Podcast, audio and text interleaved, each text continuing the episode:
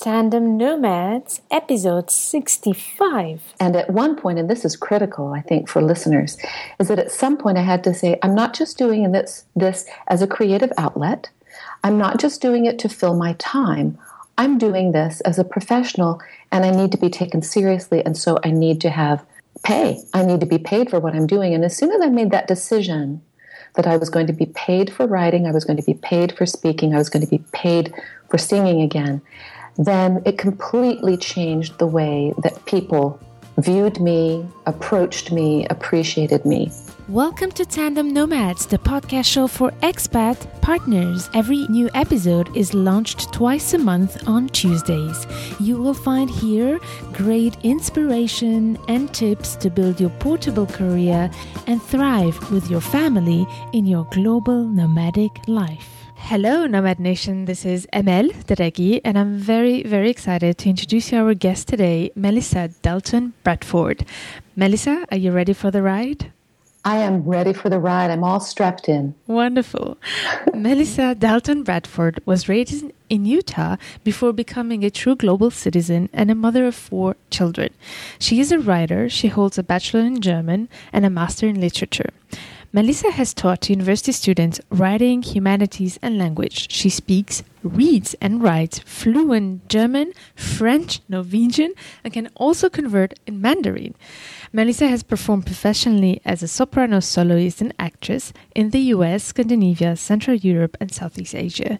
She and her husband have built their family in Vienna, Hong Kong, New York, Oslo, Paris, Munich, Singapore, and Geneva. Speaking of a global family, Melissa is the author of the book Global Mom, where she tells her journey living and raising four kids across the world. Her second book is called On Loss and Living Onward, where after experiencing the sad loss of her firstborn son, she compiled the best resources that will guide the living through the process of grief. Melissa also regularly counts her inspiring current journey on her blog, melissadaltonbradford.wordpress Melissa, this is a very, very short overview of an exciting journey that you've been going through your whole life. Um, is there anything I miss? And tell us what's happening in your world today. Well, well, I'll tell you what's happening right now. That that that biographical sketch that you just read is maybe a couple of months outdated because now we live in Frankfurt. And as of about an hour ago, I had the moving crew here to move me to a new home. So not outside of Frankfurt, but in in our same town. So that will make move number 20 wow. for us. And uh, what I'm doing recently that is of great interest, and it also meshes very well with this idea of global mobility and the concerns of the family is that I'm deeply involved in refugee aid work because I'm right here in the middle of Germany, right? Mm-hmm. So we have had this inundation of so many of our brothers and sisters from the Middle East here, and I'm I'm teaching them German and um, helping them integrate into this culture. Um, at the same time, we have our daughter who is entering law school this next fall, living with our family, and her Italian husband. So we've sort of passed on the global mom torch to the next generation. We now have a global bride and her global bridegroom, and and um, uh, our third son has been living in London. He will continue his education, and we have uh, an Hungarian dog. So. that completes the portrait. Amazing. Amazing. I can't wait to deeply dive into your journey because there's so much to learn from your experience. Um, but before I'd like to know, you know, you've been a teacher, a solo yeah. a soprano soloist, an actress, yeah. and today a writer, and you're also taking of your time to teach German to refugees, which is uh, and, and helping them integrate, which is a great mission. So tell us, how can you take us through your journey as a as a as an individual and a professional? How did you manage to build that continuity or that career, continuous career, although you changed so many times? How did you manage to do that? And what were your challenges? And how did you learn to make the best use of your talents?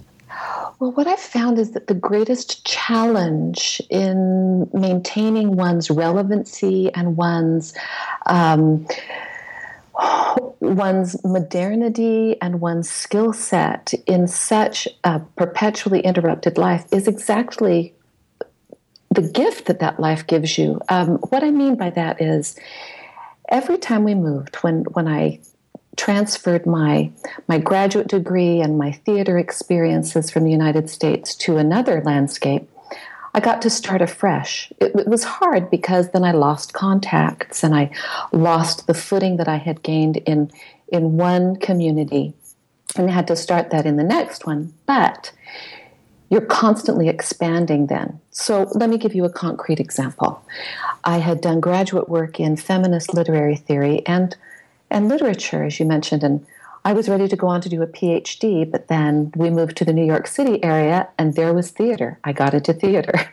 I had a mm-hmm. background in that. When we moved then from New York, this New York City area to Scandinavia, there obviously was not going to be much for an American stage actress to do there, but I was able to continue to sing in different venues and also to focus more on writing.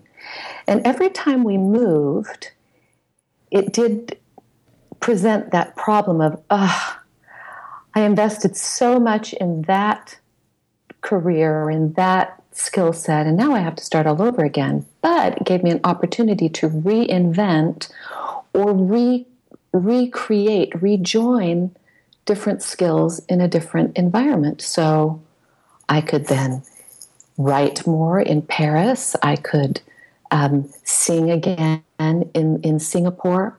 I know that we look at it generally as this terrible patchwork that our life becomes, but a patchwork is every bit as, I think, valid and legitimate as a clean piece of cloth mm. that, that sort of follows the same pattern that you always thought you were going to build. Mm. So I took my, my writing background and I always wrote, because you can do that day and night, wherever you might be living.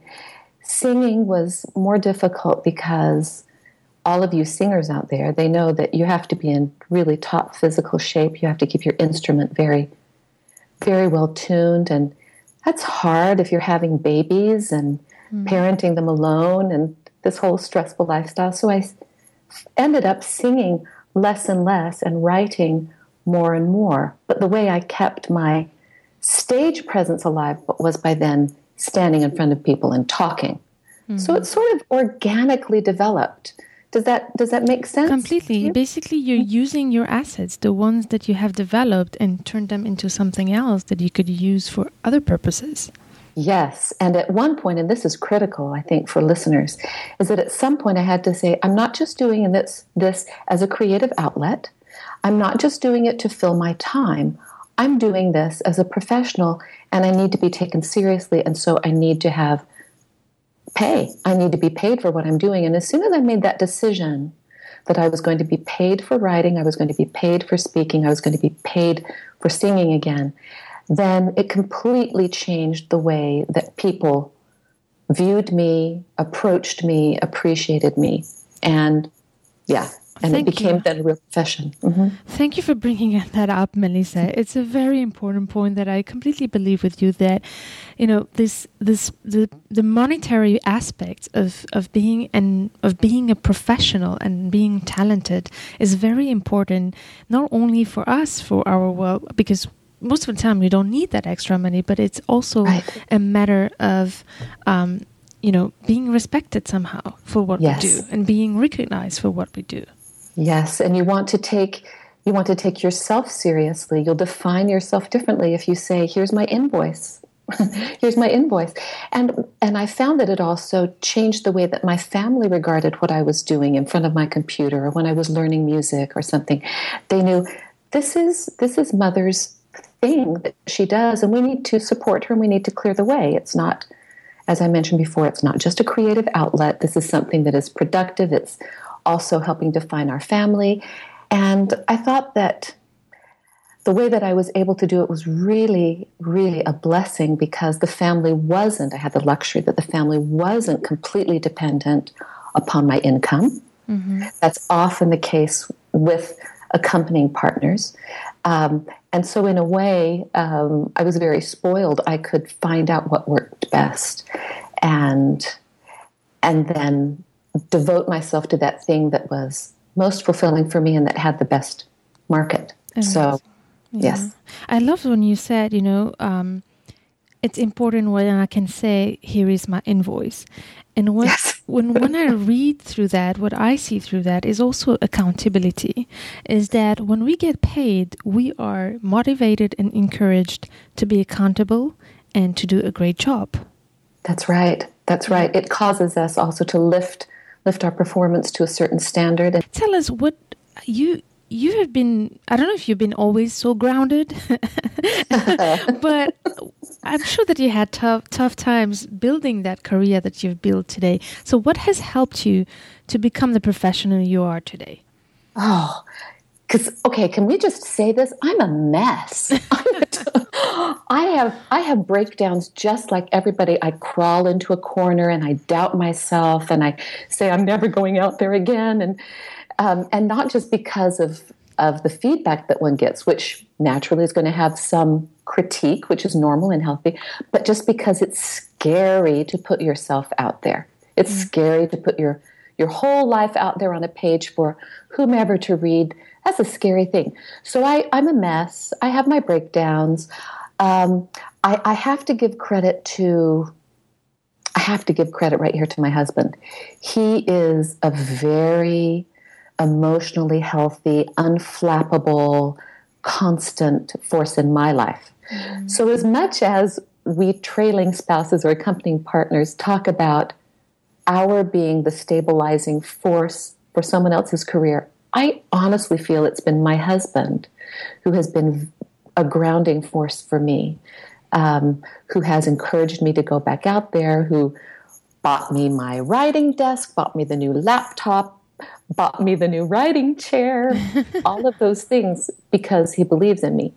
But beyond beyond having having that and having a great family and a great team of friends, um, I'm like you. I'm kind of a I'm kind of a spiritual person. Um, I, I, meditate. I I am deeply grounded in that way. I, I kind of view my mortality in a in a big big framework and um, and have a great community around me that believes similarly wherever I move in the world, and that is very very helpful. I have to credit that belief community that um, keeps me sort of centered on the things that really matter. That really matter. You know how it is in matter. You know when you move a lot, you know that everything is kind of disposable except your relationships. Exactly. Right? Yeah. so, my question now is how did you manage to do all of that, having four kids and mm. traveling the world? Mm. How did you manage to build that stability? Oh gosh, I'm getting just tired thinking about it. I'm starting to sweat and get tired just thinking about it. Well, I'll tell you, I, am not going to paint this in pastel colors. Um, I was pushed to the edge of my sanity more than once, and I knew that I had to trim some things off. When my husband was traveling a lot, and sometimes it was 80% of the time, very, very far away for long stretches of, of time, and I had small children, I, I, I couldn't and I didn't want to shortchange them. And I knew that they were also adjusting as well. This was not even easy for them. It wasn't a given for them to live in all of these new cultures.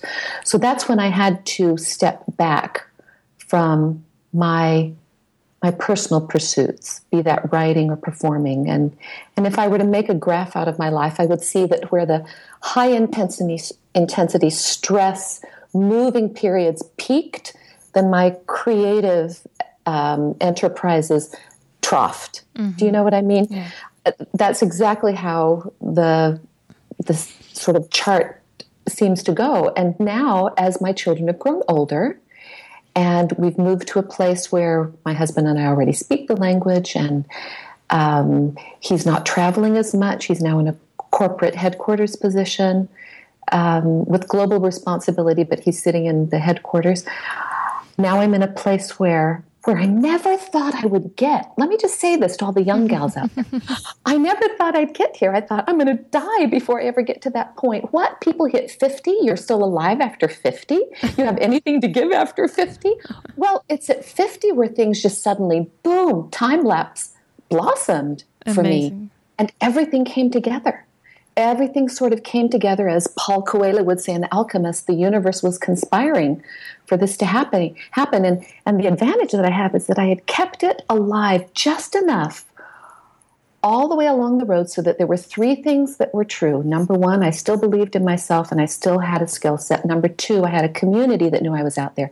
And number three, I had a family that knew that this was what I was about and would take me seriously. So um, it all kind of came together. So I can't say that it's been a perfect, consistent, upward slanting trajectory all the way. No way. Mm. It's been jagged. It's been jagged. There have been moments of retreat where a child was struggling and my my absolute best energy had to go in that child. There have been times where it's been much more difficult to integrate in a culture than others. I found, for instance, the move from Norway to Paris to Versailles very challenging for me mm-hmm. um, because I wanted to perform perfectly in a French setting, and I didn't speak any French, and I had to learn that really quickly. And my kids were very young.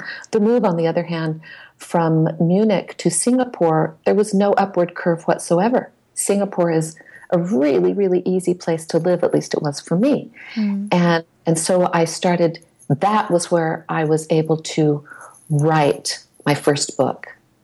I had to I had to wait a while to clear my landscape and gather my area my energy so that I could write. And as soon as I made the announcement to the family, now I'm doing it. They just geared together with me, it galvanized the family, and we did it. And then right on the heels of that, my second book. And I know that everybody does it differently. I've seen really enterprising young expatriates write their books while they're raising children and moving to really difficult posts. And mm-hmm. I just have to admire that and wonder what they're eating for breakfast to get through it. it is amazing. There's a few of them on Tandem Nomads, and I'm still amazed by each of you guys. Um, I'm so impressed by them. You're, yeah, it's really amazing how. This is why I always wonder how do you manage all of that, uh, especially if you have kids. Uh, one thing I would just like to to uh, like highlight that you've been talking about is the fact that you have accepted that the journey is not a continuous growing journey. There's a lot of ups and downs, and your peak of moons are your lowest, lowest, you know, uh, career points. Apparently, yes. in your case, uh, yes, because that's a very stressful moment, yes. and then you have so much to plan, especially with kids, school oh, and, yeah. and, everything, and identity, oh. and and everything. Um, exactly. But I also like that the, you pointed out the importance of believing in yourself. Mm. And mm-hmm. so how did you manage to do that to keep trusting your skills your talents and yourself? Well it's two things they come immediately to mind. And i love that question. I love that you ask that because i everyone even the finest finest professionals in the world they all battle with whether they believe in themselves. Everyone, even if they say they don't, I don't believe them. Everyone, everyone is battling to believe in themselves. So when you're an entrepreneur and you're working independently, you have got to be your biggest fan, your own biggest fan, and that's that's really requiring something. So there are two things. Again, my family believes in me. I turn to people who know me well and I ask them, "Do you think I can do this? And do you think it's worthwhile?" And and and they know from observation and, and because they love me, they, they know of my limits, but they also know of my gifts. And and their this support team is absolutely crucial to help me believe in myself. And another one is it goes back to this spirituality that I have. I believe that I have, just like everybody else, an innate, immeasurable worth. Mm. So even when I fail at things, and even when I've made a fool out of myself, and I've done that plenty of times. It's kind of the story of my life. it's making a fool out of myself, um, trying to do new things that are maybe beyond my reach. Even when that happens, I still know down in my marrow that I am worthwhile and that I have potential, and that when I can connect with people, whether talking with you in this interview or all of those imagined people that might be listening to this interview, when I when I imagine that my own voice might have some value in someone else's life, that puts kindling on my fire. That warms me. And I think if it just has human value, that's all I need. And that feeds my own sense of worth. Having said that, though, man, I've wept. I think that everybody's wept saying, I, I just don't think I can keep this up, or I, I didn't do that as well as I thought I should, or someone's doing it much better than I am. You just have to sort of keep your nose in your little arena and say, whatever it is that I'm doing, I'm going to devote my very best self to it. And if I touch one person, that's enough. if I touch one person, that's enough. So that helps me. I have to credit my friends and also this sense of spiritual uh, value that we all inherently this have. Is amazing, yeah. So um, yeah, it's it's quite interesting how to see. How did you? How do you think that your identity has evolved in this journey from the Melissa before you started and the Melissa of today?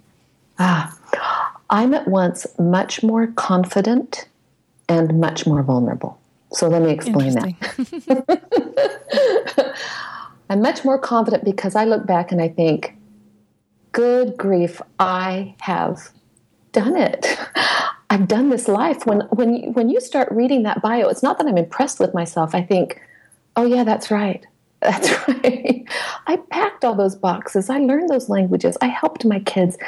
I gained some competencies. I survived, I can't tell you how many transatlantic flights alone with little kids. That enough is worth a gold medal. So. So so I look back and I feel like I have confidence. We, you don't get confidence just by somebody patting on you on your back. You don't. You get confidence by recognizing deep in your bones, I faced something very difficult, very frightening, and I did it. I survived it and I did it. I didn't do it perfectly because no one does, but I progressed. I progressed in it. And that soul expansion, that's confidence. Mm-hmm. So I feel much more confident in my identity. I feel more vulnerable also because you're now out there. Once you've put yourself out there, mm-hmm. when you when your life is literally an open book, when you write your life in a book yeah. and you let anyone who pleases to read it, then you stand in a light that um, feels sometimes like a searchlight or like a floodlight or like an interrogation light and and you can feel oh my goodness I shouldn't have ever come out here because I can be attacked or people will misunderstand my motivation so that part of my identity um, is still vulnerable. And and I think that's a healthy thing. I don't mind I don't mind being vulnerable. I think that's a great source of strength and and where we bond with one another. I, I say often that we, we, we connect, all human beings connect on their broken edges. It's one of my favorite things to share with audiences. We don't connect on our laminated, shiny, polished surfaces. It's on the broken edges where we connect. So I don't mind admitting that I feel broken and that I'm a mess and that I feel mm-hmm. vulnerable because I trust that whoever hears that is saying, Really? You too? Well, well I do. Maybe we can have a conversation, yeah, right? Definitely. Um, I've I've also gone from I've also gone from a very feisty uh, feminist literary theory student in my graduate years to a woman who has learned the power of womanhood and the power of parenting, the power of creating a community. Um, I don't say that men cannot create community, but I've observed how women have a capacity to be those tendons, those ligaments that hold a community together and they create community in a way that is very empowering for everybody. So my identity has evolved in that way where I'm maybe a little softer about those very sharp judgments that I had early on in my 20s. I'm now, you know, close to 50 and and um, and I appreciate some of those softer a lot of those softer elements of, of being a woman, being a mother, and see the results of that in my children's lives too. That maybe that helped them that that I was around. Maybe. Yeah. So I really loved every single word you've been sharing here about how you've been growing as an individual and a professional and a mother. And I loved how you brought up the the, the vulnerability uh, aspect, mm-hmm. the fact of accepting to be vulnerable, because mm-hmm. that becomes a strength. And it's funny when you were talking about having our lives out there. I was just thinking about it yesterday. I was like, it's amazing how I've been growing from a person who never wanted to share anything, really? to really, yeah, to having my life out there. And it's it's it does feel threatening sometimes. You're like, my life is out there yeah. Oh, and amen. There's there's there's no place to hide once your voice is recorded and you send it out there, and it's it's it's everyone's property. You become public property, and um, yeah, that that takes a great deal of courage, and it takes a lot of people backing you up, saying, "You're going back out there. You can do this. Keep going out there." and I think it's important to not think of us as role models, but like you said, just say to people openly, we're vulnerable. We're just like you and me, and we just have a message to share. If we agree with the message, then we have much more to share. If we don't, then it's okay too. Yeah. Uh, wow, wonderful. I'm very happy you brought up this topic that I haven't digged in too much in Tandem Nomads, which is spirituality. I mm. believe in the importance of, you know, in order to build that you know strong identity be confident and be grounded because with all this yeah. change we need to be grounded so at yeah. some point we have to pause and take the time for ourselves it can be yes. meditating can be praying yes. can be something yeah. else but sure. reconnect with our soul and i think Absolutely. that's very important Absolutely. And I know that there are a lot of your listeners out there, people that I know and, and people that I don't know, that that believe the same sort of thing that there must be something deeper and something internal that that keeps us keeps us steady because even when you're not moving a lot this world is so it's just it's so fast the tempo the velocity the, the distractions they can pull you off course even if you're sitting still. Mm-hmm. But when you're moving over and over again and then when you have this whole community of family members that you're taking with you.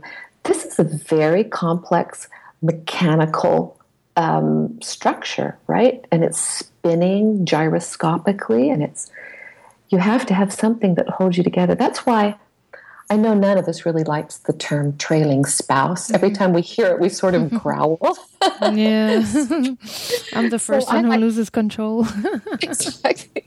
So I like to say, I like to use the term stabilizing axis. Oh, if you happen to be a, a, a, an accompanying partner, someone in that, someone in this structure of the family or something, let's say, let's not put all the pressure on one person, but something has to be has to be immovable. And as one of my dear friends, Uta Limacher would say, she'd say it has to also be, it has to be flexible. It has to be, it has to be movable. It has to be able to bend in the wind. It needs to adapt to all sorts of different demands and cultures. So, yeah. so planted, but still flexible. Nomad Nation, I don't know about you, but I'm a complete fan of Melissa Bradford and the way she engages and the way she tells her story. She has so much more to share. It would have been impossible to share her story in just one episode. So, first of all, I would like you to check out her book where she tells more about her story. The book is called um, Global Mom, a memoir where she tells about her travels and how she went from over 20 countries with her family and kids and, and how she managed to do that while growing her career. But she tells also another very important and moving story in that book, which is the loss of her son. So I I didn't want to continue this episode straight talking about this, but Melissa is such an amazing woman that she did accept to share her experience with us of losing her son while being a global nomad because it's already hard enough to lose a child. But with the circumstances of this global life, it does make it more complicated. So she wrote a book to help other global nomads and humans in general to deal with loss, but not only for ourselves, but to help those who are around us who might go through terrible times like this. The book is called on loss and living onward. So, in the next episode, uh, Melissa will share with us her story and Parker's story and how she managed to deal with her family with this loss, how she turned this tragedy into a great strength and used it to help people around her. So, uh, we will also share a lot of actually very practical tips to help those who are going through loss because uh, it's not always easy to know what's the right thing to do and it's not something that we all have it naturally. So it might help also to know how can we help those going through those difficult times. So i really can't wait to meet you at the next episode. So stay tuned to turn in this case your challenges into great strength. And in the meantime, if you enjoyed this episode and found it as inspiring as I think it is, please make sure to share it with your friends who might need that extra inspiration to turn their challenges into great opportunities.